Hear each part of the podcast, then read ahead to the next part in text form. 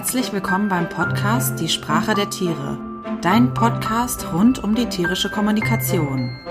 Hier kannst du die Sprache deines Tieres lernen, sodass ihr euch besser versteht und verstanden fühlt. Und nun wünsche ich dir viel Spaß bei der kommenden Folge.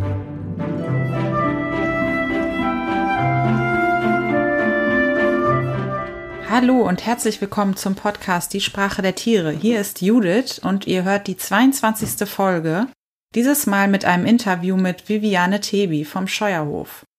Wir sprechen darüber, was wir vom Tiertraining fürs Leben lernen können und welche Rolle dabei unser eigenes Verhalten spielt. Deshalb sprechen wir über Selbstreflexion und sprechen darüber, was ist eigentlich Selbstreflexion und welche Wege gibt es dahin, die zu üben und sprechen auch darüber, in welchen Bereichen, also in welchen Anwendungen Selbstreflexion uns hilft, in der Kommunikation mit unserem Tier klarer zu werden. Da sprechen wir zum Beispiel über das Thema Hundebegegnungen. Das zweite Thema, was wir besprechen in der Interviewfolge, ist die Kommunikation auf Augenhöhe mit unserem Tier. Da horche ich genau nach, was heißt denn das, Kommunikation auf Augenhöhe und wie geht denn das? Und das dritte Thema, was wir dann noch anschneiden, ist das innere Bild. Was heißt das innere Bild und wie hilft es mir im Umgang und Zusammenleben mit meinem Tier? Wenn dieses Thema der Folge dir nach der Zusammenfassung nicht zusagt, kannst du auch immer auf unsere Website gehen, www.diesprachedertiere.de. Dort findest du unter Podcast die Themen, die bald im Podcast rankommen. Vielleicht ist da ja was für dich dabei. Und jetzt wünsche ich dir viel Spaß bei der Folge.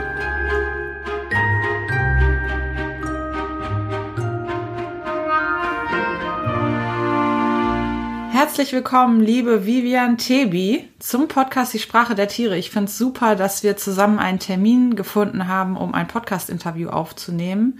Kurz mal zu Ihrer Vorstellung. Sie sind Tierärztin mit Zusatzbezeichnung Verhaltenstherapie und zusätzlich auch noch Animal Behavior Counseling. Das haben Sie, glaube ich, in Southampton studiert. Sie wohnen auf einem Hof in Wittlich zusammen mit Ihrer Familie und bilden seit vielen Jahren schon aktiv Hundetrainerin und Hundetrainer aus, zusammen mit ihren Kolleginnen auf dem Scheuerhof der Tierakademie dort.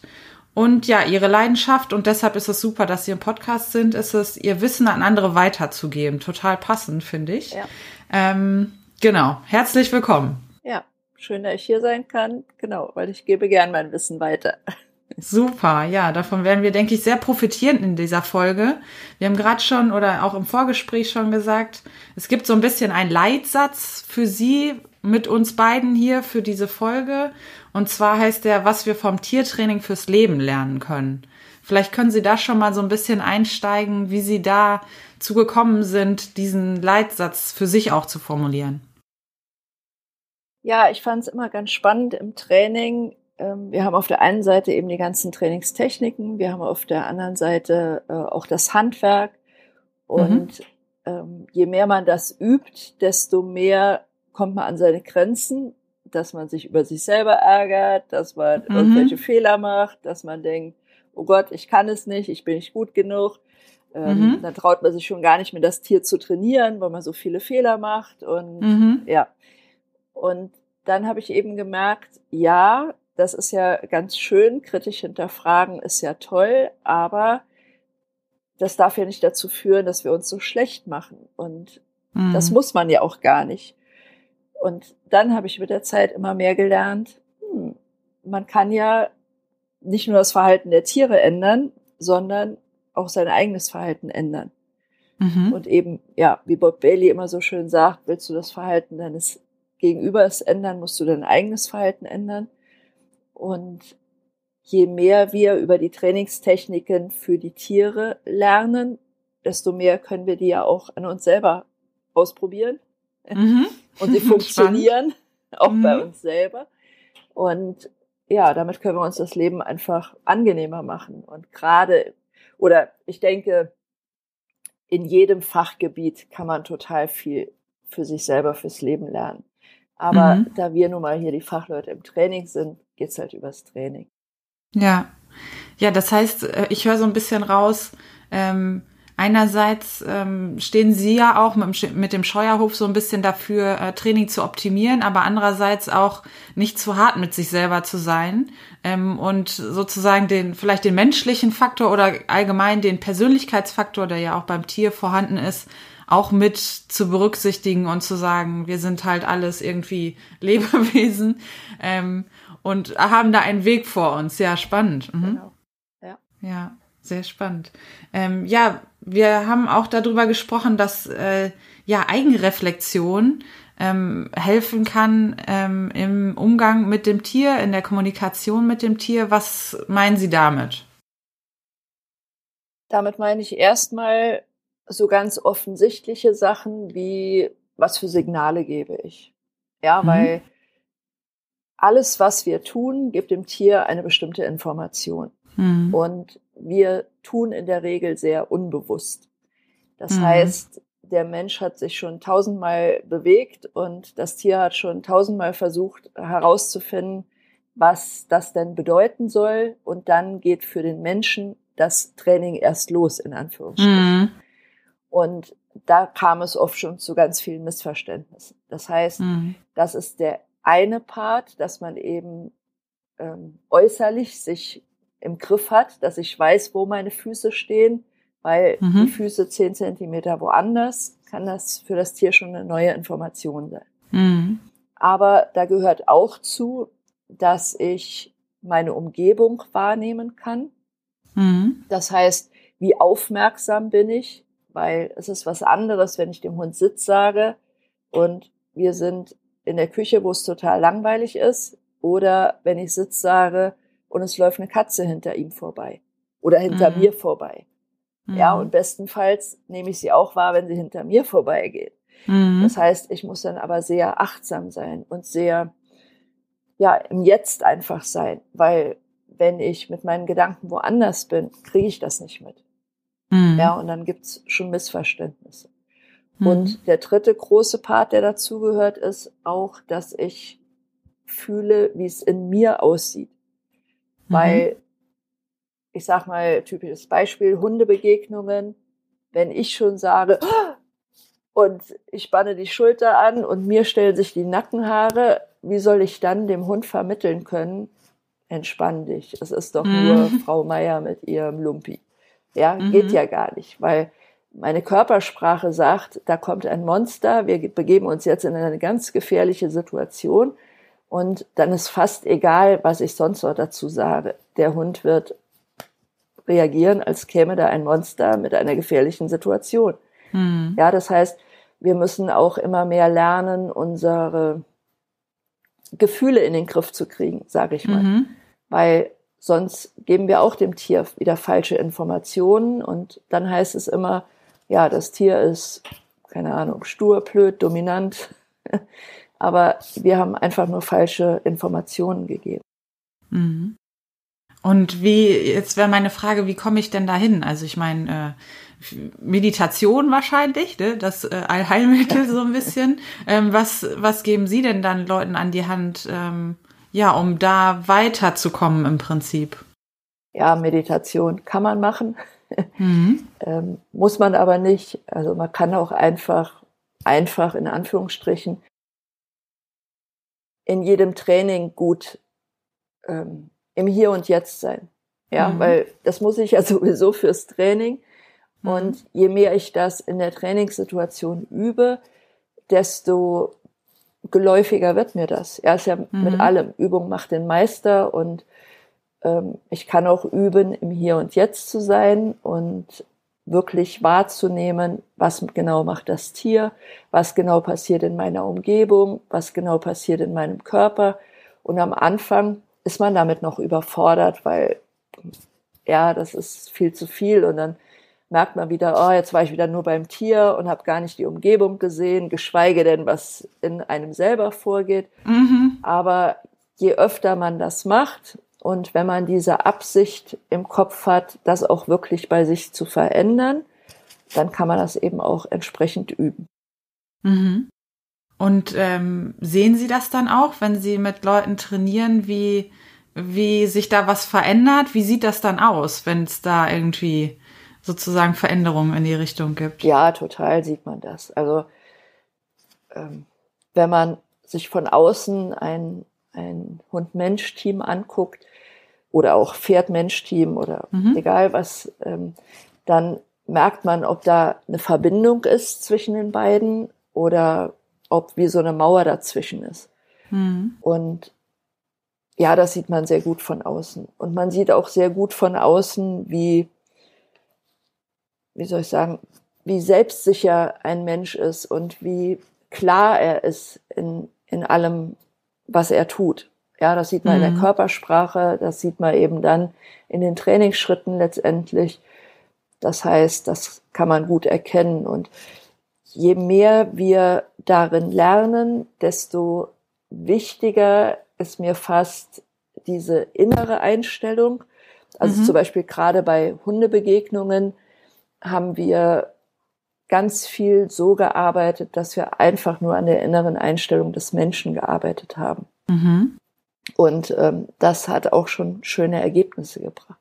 Mhm. Mittlerweile haben wir mit dem Safe-Training noch ein kleines Werkzeug, wie man es noch besser machen kann. Aber die innere Einstellung ist halt ganz, ganz wichtig und für die ähm, normalen Sachen, die ein Hund können müsste, um sich unauffällig im Leben zu bewegen, sage ich mal, reicht die innere Einstellung des Menschen total aus. Ja, da braucht mhm. man gar keine Trainingstechniken oder sonst was. Mhm. Wenn ich irgendwelche ähm, feineren Sachen möchte, ja, dass der Hund ganz bestimmte Bewegungen macht, ähm, in einer ganz bestimmten Art und Weise, dann mhm. sind die Trainingstechniken ganz wichtig, dass ich ihm das erklären kann, mhm. weil ich die Sprache ja nicht nutzen kann. Aber mhm. ansonsten reicht sehr viel eben, ähm, ja, meine innere Einstellung, was ich vormache, wie ich mich bewege und so weiter. Ich finde das ganz spannend, was Sie auch gerade gesagt haben, so ein bisschen, äh, manchmal mag sich das ja auch ein bisschen widersprüchlich anfühlen, zu sich selber zu finden, ja im Prinzip, das ist ja das, was Sie ähm, beschreiben, und dass das dann die Verbindung zum Tier verbessert. Also, ne, sozusagen äh, bei sich selbst zu sein, hilft mir in Verbindung mit dem Tier und natürlich mit den Menschen. Wir sagen ja hier auch, was wir vom Training äh, fürs Leben lernen. Mhm. Habe ich auf jeden Fall die Erfahrung gemacht, da in die Verbindung zu kommen. Ja, ganz spannend. Mhm. Ja, aber ich denke, das hat auch schon jeder die Erfahrung mal gemacht, wenn man hat manche Leute, die, was weiß ich, ich sage mal, die hängen so auf dem Tier und das Tier will immer weggehen. Mhm. Ja, und die Menschen sind mit ihrer ganzen Aufmerksamkeit beim Tier und das Tier macht einfach sein Ding. Und ähm, ich beschreibe das immer so, der Mensch hängt wie so ein Klöckchen am Halsband. Ja, das Tier kann machen, was es will. Der Mensch ist ja sowieso da und das Tier macht auch oft, was es will. Mhm. Ja, und dann gibt's auf der anderen Seite Menschen, meine Mutter ist so eine, die hat nie was aus Tieren gemacht mhm. und die fanden alle Tiere toll. Ja, egal, wenn ich einen mhm. Hund hatte, welche Katze hatte, die fanden alle meine Mutter toll. Und das erleben wir hier auch, wenn wir die Leute dazu bringen, dass sie bei sich sind, dann gucken die Tiere auf einmal ganz anders. Ja, als würden sie sagen, ah, da ist ja mal jemand zu Hause. Ja, mhm. weil, weil wenn wir mit unseren Gedanken immer sind bei, was habe ich gestern gemacht, was muss ich morgen noch machen, was gibt's heute Abend zum Essen, dann ist ja gar niemand in unserem Körper zu Hause sozusagen. Und mhm. dementsprechend langweilig finden die Tiere das auch. Aber mhm. wenn wir wirklich da sind, dann merkt man auf einmal, wie das Tier, oh, spannend, da bist du ja.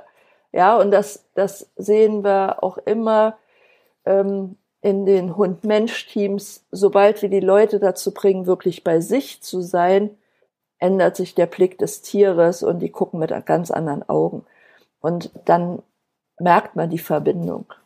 Ja, weil, ja, wie gesagt, wenn ich mit den Gedanken übermorgen bin, da kann mir das Tier nicht folgen. Ja, genau. Das äh, sind so ab, sowieso ja abstrakte Sachen, die wir als Menschen da denken und tun. Äh, da kann das Tier dann nichts mit anfangen. Ja, spannend. Total, total cool. Ja. Ja, ich bin total ähm, positiv äh, beflügelt davon, weil ich auch genau die Erfahrung gemacht habe und auch gerade dachte, es geht dann ja auch darum, wenn man bei sich ist, dann kann man wahrscheinlich auch noch mal besser so wahrnehmen, dass es da so eine Kommunikation in beide Richtungen gibt. Ne? Also häufig ähm, habe ich das Gefühl, dass ähm, viele Menschen das Gefühl haben, sie können mit dem Hund kommunizieren, indem sie ihm Kommandos geben, aber dass da auch eine Rückmeldung kommt, kann ich, nehme ich an, besser wahrnehmen, wenn ich sozusagen bei mir bin und nicht äh, irgendwo verstreut oder nur sehr damit beschäftigt, was der Hund jetzt gerade wieder macht, ne? Ja. Mhm. ja, ein schönes Beispiel ist ja das, ähm, das Tätscheln auf dem Kopf. Ja, mhm. wenn man sagt, belohn mal deinen Hund. Und die allermeisten Leute gehen halt hin und, was weiß ich, hocken sich hin oder bücken sich runter und tätscheln dem Hund auf den Kopf. Und würden sie das von außen sehen oder wären sie richtig bewusst in der Situation, würden sie sehen, dass das dem Hund nicht gefällt. Ja, mhm. wenn man das von außen anguckt, erkennt das jeder. Aber in der Situation merken es die Leute nicht. Ja, weil die einfach zu sehr bei sich sind, zu sehr bei, keine Ahnung, was hat die Hundetrainerin gesagt, was muss ich jetzt tun? Und sie nehmen gar nicht wahr, was der Hund sagt. Ja, und mhm. der Hund redet halt auch die ganze Zeit mit uns. Und, oder das Pferd, oder, und ähm, je mehr wir es auch schaffen können, ähm, dass ich meinen Körper kenne und weiß, also ich, ist die Anspannung, die ich jetzt in der Schulter spüre, ist das meins? Oder kann sein, dass ich den Hund spüre? Umso feiner kann man dann auch kommunizieren. Ja, und dann sieht es teilweise wie Hellseherei aus, weil ich sage, ich glaube, der hat was an der Schulter. Und ähm, ja, man weiß gar nicht warum. Aber mhm ja, die, die Kommunikation kann einfach immer feiner werden, je besser ich mich selber kenne. Mhm. Und ich habe auch gerade gedacht, ich habe ähm, vor einiger Zeit mal ein Buch gelesen, wo es ähm, ums Zuhören ging und dass uns Menschen zuhören total schwierig fällt. Ähm, und da gab es so eine tolle Story, die passt jetzt, finde ich, hier gerade ganz gut, dass wir uns den Namen vom Hund meistens besser merken können als den Namen vom Besitzer, weil wir bei dem Besitzer, wenn der spricht, schon überlegen, was wir jetzt als nächstes Schlaues sagen. Und wenn wir den Hundenamen hören, der Hund natürlich nicht redet. Das heißt, wir haben da eine andere Art von Dialog sozusagen. Ja, mhm. ja. genau. Also es geht ja ums sozusagen auch ums Zuhören hier in dem Fall, würde ich sagen. Ne? Genau. Mhm. Ja, es sollte halt ein Gespräch auf Augenhöhe sein. Ja, und ja. Ähm, ja, dann kann eine schöne Partnerschaft entstehen. Ja, weil was wir ganz oft beobachten, ist, ähm, also man sieht ja immer mehr gutes Training. Ja, mhm. also das, das, ich denke, da hat sich in den letzten Jahren viel getan. Aber man sieht halt auch ganz oft, ja, dass die Leute einfach zu viel im Kopf sind. Ja, und dass die überlegen, was weiß ich, mache ich jetzt positive Verstärkung, mache ich negative Verstärkung, mache ich positive Strafe, negative Strafe, ähm, muss ich jetzt klicken, muss ich nicht klicken, muss ich einmal klicken, mhm. darf ich füttern am Klick, soll ich nicht füttern am Klick, ja, und all die. Was fütter ich? und all die Sachen gehen im Kopf und ähm, der, das Tier steht dann vor einem und sagt, äh, entscheide dich erstmal, was du willst und dann können wir wieder miteinander reden. Genau. Und ja, wie gesagt, es ist, es ist beides wichtig und je feiner ich kommunizieren will, desto wichtig sind natürlich auch die Trainingstechniken. Aber ich erlebe gerade mehr und mehr, dass die Trainingstechniken oft da sind. Ja, da, mhm. da ist schon so viel Wissen mittlerweile da. Es gibt so viele, eben wie jetzt auch hier so Podcasts. Ähm, es gibt so viele Möglichkeiten, dass man sich die Informationen holt. Aber ähm, das Gefühl, das muss man halt üben. Ja, mhm. das, das kann man dummerweise auch nicht aus einem Podcast hören. genau. Ja, da muss man bei sich selber anfangen. Genau, ja. man kann mhm. sich jetzt inspirieren lassen, aber dann muss man einfach ähm, ja gehen und tun und im Hier und Jetzt sein mit seinem Tier und wirklich mal einfach nur mal zusammenstehen und nichts tun. Ja, nicht schon direkt überlegen, was trainiere ich heute, was mache ich heute, welche Leckerchen hole ich, in welcher Hand fütter ich, sondern dass man einfach mal nur zusammensteht und sagt, hm, liebes Tier, da stehe ich nun und da stehst du. Und was soll ich, sag mir mal, wer du überhaupt bist. Ja, lass mich dich mal wahrnehmen.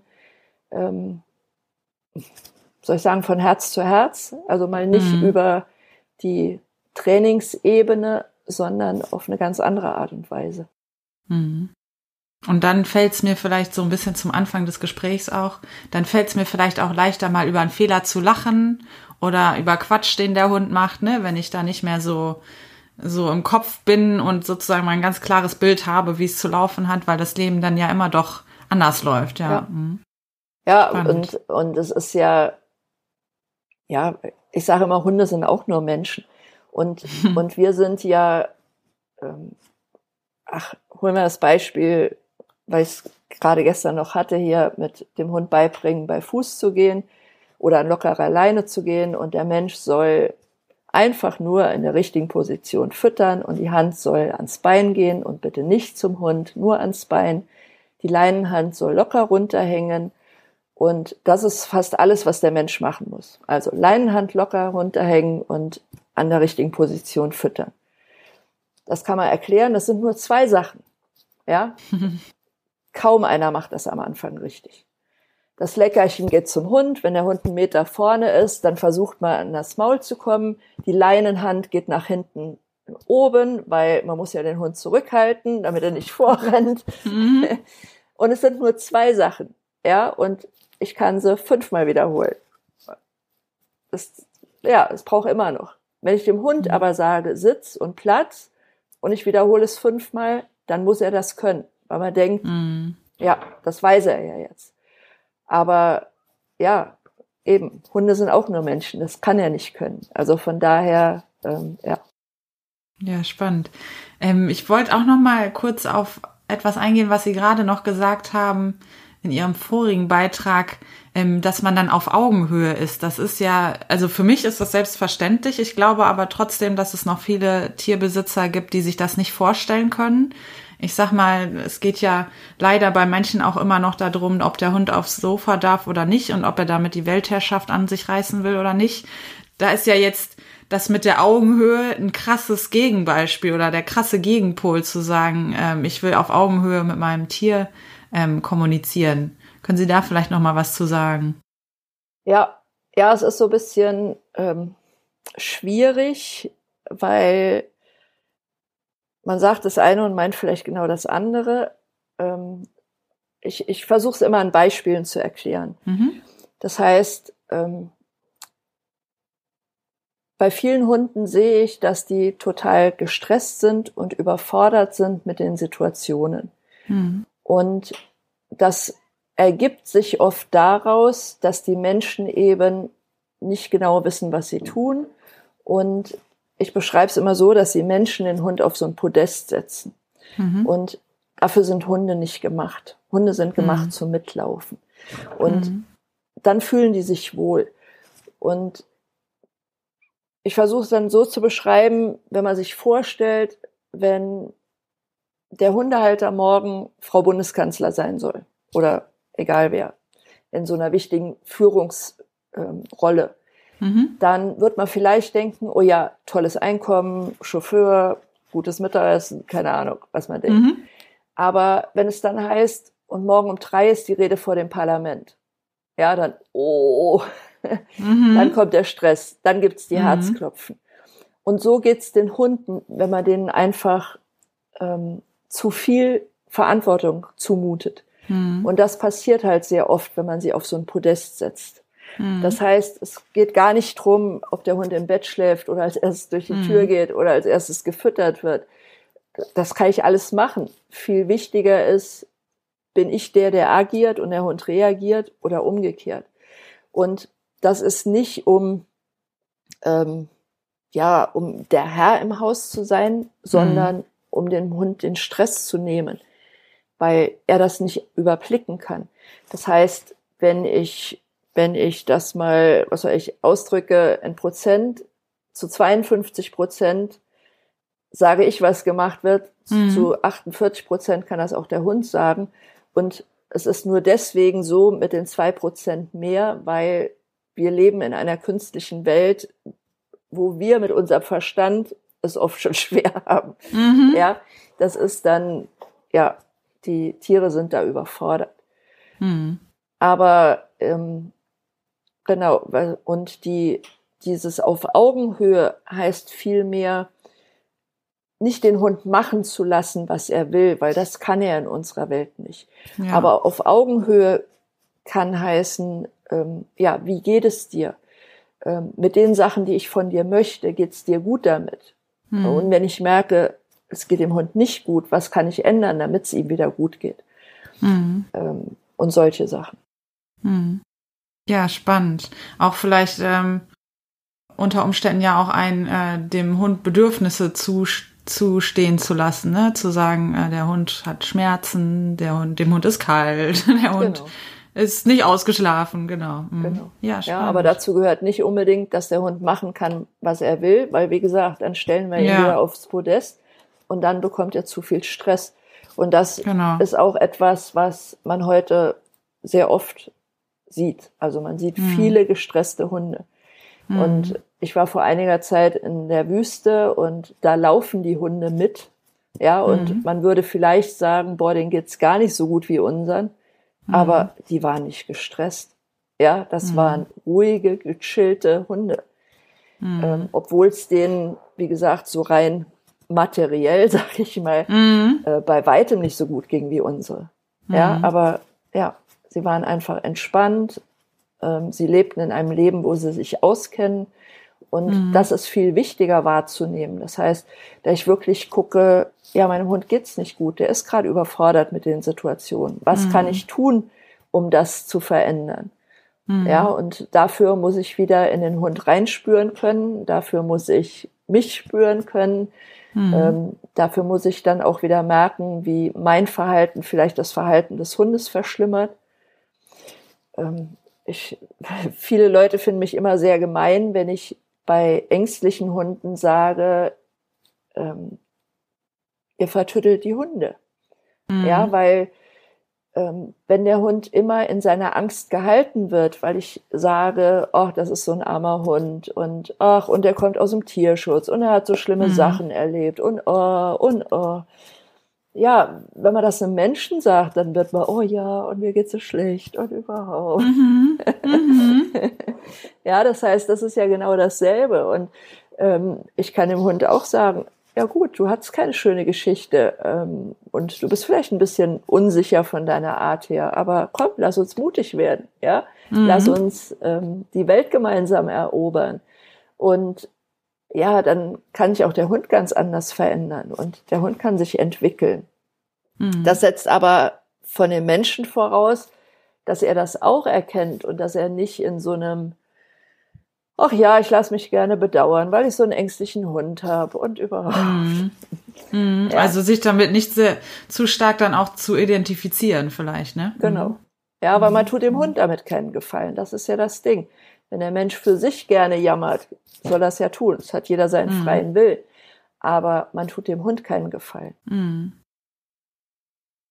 Ja, das, ähm, ich würde sagen, wir sind an einem guten Punkt im Interview angekommen. Ich würde noch mal ein bisschen auf, auf ähm, den Anfang zurückkommen, weil ich das Gefühl habe, da spielt ja auch wieder dieses innere Bild eine Rolle. Vielleicht könnten wir da noch mal kurz drüber sprechen, was denn ein inneres Bild sein kann, wie man das hinkriegt, das zu ändern. Was bringt einem denn ein inneres Bild? Ich beschreibe es gerne so, dass die Hunde eher unser inneres Bild sehen und befolgen, als das, mhm. was wir sagen. Weil, mhm. also zum einen sind unsere Worte für den Hund ja sowieso erstmal bedeutungslos. Also er kann ja. sie lernen und es gibt auch viele Beispiele, dass Hunde schöne Worte gelernt haben. Aber ja, dafür muss man schon gut trainieren. Viel wichtiger ist unsere Körpersprache. Und unsere Körpersprache ergibt sich eben oft aus unserem inneren Bild. Mhm. Wenn ich zum Beispiel, äh, nehmen wir den Rückruf. Ich rufe den Hund und ähm, was weiß ich, es kommt da irgendjemand, ich muss den also holen und anleihen und ich bin mir schon unsicher, ob er überhaupt kommt. Ja, das mhm. heißt, in meinem Kopf sehe ich eher, oh Gott, der wird jetzt wieder weglaufen. Dann ist die Chance verdammt hoch, dass er wegläuft. Mhm. Ja, und vielleicht kommt dann, vielleicht kommt er sogar und ich bin darauf vorbereitet, nach ihm zu krapschen, damit ich ihn schnell anleihen kann. Und ja, da bin ich auch noch in der Körpersprache total bedrohlich und ich mache dem Hund oder ich mache die Wahrscheinlichkeit noch höher, dass er nicht kommt. Mhm. Während wenn ich das Bild vor mir habe, der Hund kommt und es ist egal was ist, er kommt, dann habe ich eine ganz andere Ausstrahlung. Dann ähm, habe ich eine andere Körpersprache und damit mache ich die Wahrscheinlichkeit, dass der Hund kommt, viel höher. Hm. Ja, und das sind Sachen, die kann man üben. Ja, wir hatten letztens noch so eine Situation mit unseren Rindern. Da waren die Rinder ausgebrochen und das ist eine Herde von 95 Stück mhm. und die mhm. liefen in Richtung Hauptstraße. Und ja, da musste ich sehr an meinem inneren Bild arbeiten, um zu sagen, sie kommen, weil was anderes kann ich jetzt nicht machen. Ich kann sie mhm. nur rufen. Ja, das mhm. heißt, das Einzigste, was ich machen konnte, ist, okay, ich bleibe ruhig, ich rufe das normale Signal und ich bin sicher, sie kommen. Und sie sind mhm. gekommen. Mhm. Und ähm, ja, man kann es üben, will ich damit sagen. Also von jetzt auf gleich hätte ich das auch nicht gekonnt, aber ich übe es halt jetzt schon lang genug. Mhm. Und dann kann man auch in solchen Notfallsituationen ruhig bleiben und ähm, genau wissen, was man tut. Mhm. Ja, ja, spannend. Ein anderes, ein anderes Beispiel, wo man es so oft sieht, ist eine Bleibübung. Mhm. Ja, also die meisten Leute, okay, ist immer ein bisschen verallgemeinert, aber naja, ich denke, es kann jeder ja. nachvollziehen. Das heißt, man macht eine Bleibübung und die Leute, wenn es drum geht, man geht um den Hund rum, die schleichen so drum rum, um bloß zu verhindern, dass der Hund irgendwie aufsteht. Sie haben aber im Prinzip so ein Bild von einem aufstehenden Hund vor sich. Und deswegen mhm. gehen sie ganz vorsichtig. Mhm. Ja, und das ist dann für einen Hund so, ja, was geht hier ab? Ja, also das, das muss für den Hund ja komisch sein, wenn der Mensch auf einmal so vorsichtig geht. Mhm. Und da versuche ich auch immer zu sagen, habt doch mal einen richtig fest liegenden Hund vor euch. Und mhm. dann braucht ihr nicht so vorsichtig zu gehen. Da könnt ihr euch ganz normal bewegen, weil der Hund liegt ja. Mhm. Ja, und allein, ähm, allein diese Änderung im, im Kopf des Menschen bewirkt, dass man zehn Trainingsschritte überspringen kann. Mhm. Ja, natürlich, ich kann auch in klitzekleinen Trainingsschritten trainieren, dass er liegen bleibt, wenn ich wie so ein Tiger drumherum schleiche. Mhm. Aber dann brauche ich viel kleinere Trainingsschritte, ich muss viel besser aufpassen, als wenn ich sage, ich stelle mir einfach vor, dass der Hund liegt und dann liegt er schon. Mhm. Ja, und das, das mag vielleicht jetzt ein bisschen ähm, übertrieben einfach erklingen, aber es ist wirklich so. Ja, also mhm. ähm, bei manchen Sachen, äh, je klarer man da das Bild hat, desto mehr macht der Hund das Verhalten, teilweise ohne dass man es trainiert hat. Mhm. Ja, spannend. Total super. Ähm, ich würde sagen, das ist ein gutes Schlusswort auch nochmal äh, mit den inneren Bildern ähm, zu enden und äh, nochmal die Beispiele, die Sie auch gebracht haben, ähm, den Hörerinnen mitzugeben, mal selber auszuprobieren, ähm, was das macht mit einem und mit den Mitmenschen oder mit den Tieren, mit denen man lebt. Da kann man ja ähm, einfach mal rumprobieren und ausprobieren. Genau. Ja, ich bedanke mich recht herzlich für das sehr tolle Interview. Ich habe wahnsinnig viel gelernt. Vielen Dank, Frau Tebi. Ja, gern geschehen. Und viel Spaß beim Umsetzen. Man kann nur davon profitieren. Das äh, wünsche ich auch, genau. Danke.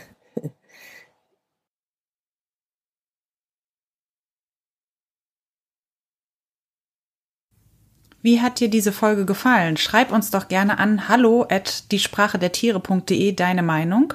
Und wir hören auch immer gerne von dir, wenn du Wünsche hast für kommende Podcast-Folgen. Wenn dir die Folge gut gefallen hat, dann freuen wir uns sehr über deine Wertschätzung, die du uns zukommen lassen kannst. Da hast du drei verschiedene Möglichkeiten. Einerseits kannst du uns einen Betrag deiner Wahl gerne per Banküberweisung zukommen lassen. Wir haben auch einen PayPal-Spenden-Button auf der Website eingerichtet. Und ganz neu gibt es jetzt auch die Möglichkeit für dich, eine Bücherspende an uns zu schicken. Wir haben nämlich eine Bücherwunschliste erstellt von Büchern, die wir gerne noch lesen möchten und die wir dann auch hier im Podcast vorstellen. Alle Informationen zu deiner Wertschätzung, wie du uns die überbringen kannst, kannst du auf der Website unter dem Reiter Deine Wertschätzung finden. Wir freuen uns, wenn du uns unterstützen möchtest. Wie schon im Vorspann gesagt, kannst du auch immer die kommenden Folgenthemen auf der Website nachlesen unter Podcast. Und du kannst natürlich auch alle Blogbeiträge zu den alten Podcast-Folgen dort lesen und auch die alten Folgen auf der Website anhören. Wir freuen uns sehr, dass du wieder mit dabei warst und freuen uns, wenn wir uns bei der nächsten Folge wiederhören. Bis dahin, tierische Grüße von Judith und Christine.